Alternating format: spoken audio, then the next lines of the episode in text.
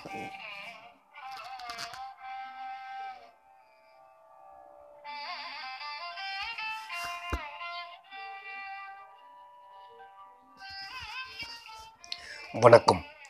தினம்பரு திருக்குறள் அதிகாரம் ஐம்பத்தி இரண்டு தெரிந்து வினையாடல்.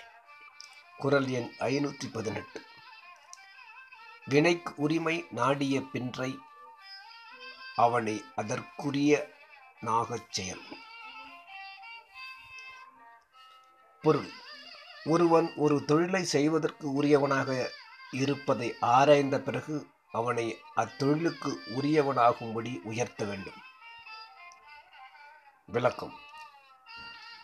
தேர்ந்தெடுக்கப்பட்டவன்தான் அந்த செயலை செய்யும் உரிமை உடையவன் என்பதை ஆராய்ந்து தெரிந்த பிறகு அந்த செயலாற்றும் உரிமையை அவனுக்கே சொந்தமாக செய்துவிட வாயாக. செயலின் தன்மையையும் செய்வானின் ஆற்றலையும் தெரிந்து ஒருவரிடம் செயலை ஒப்புவித்த பின்னர் அவனுக்கே அந்த செயலை செய்து முடிக்கும் பணியை கொடுத்துவிட வேண்டும் அப்பொழுது அந்த பணி பொறுப்புடன் நிறைவேறும் நன்றி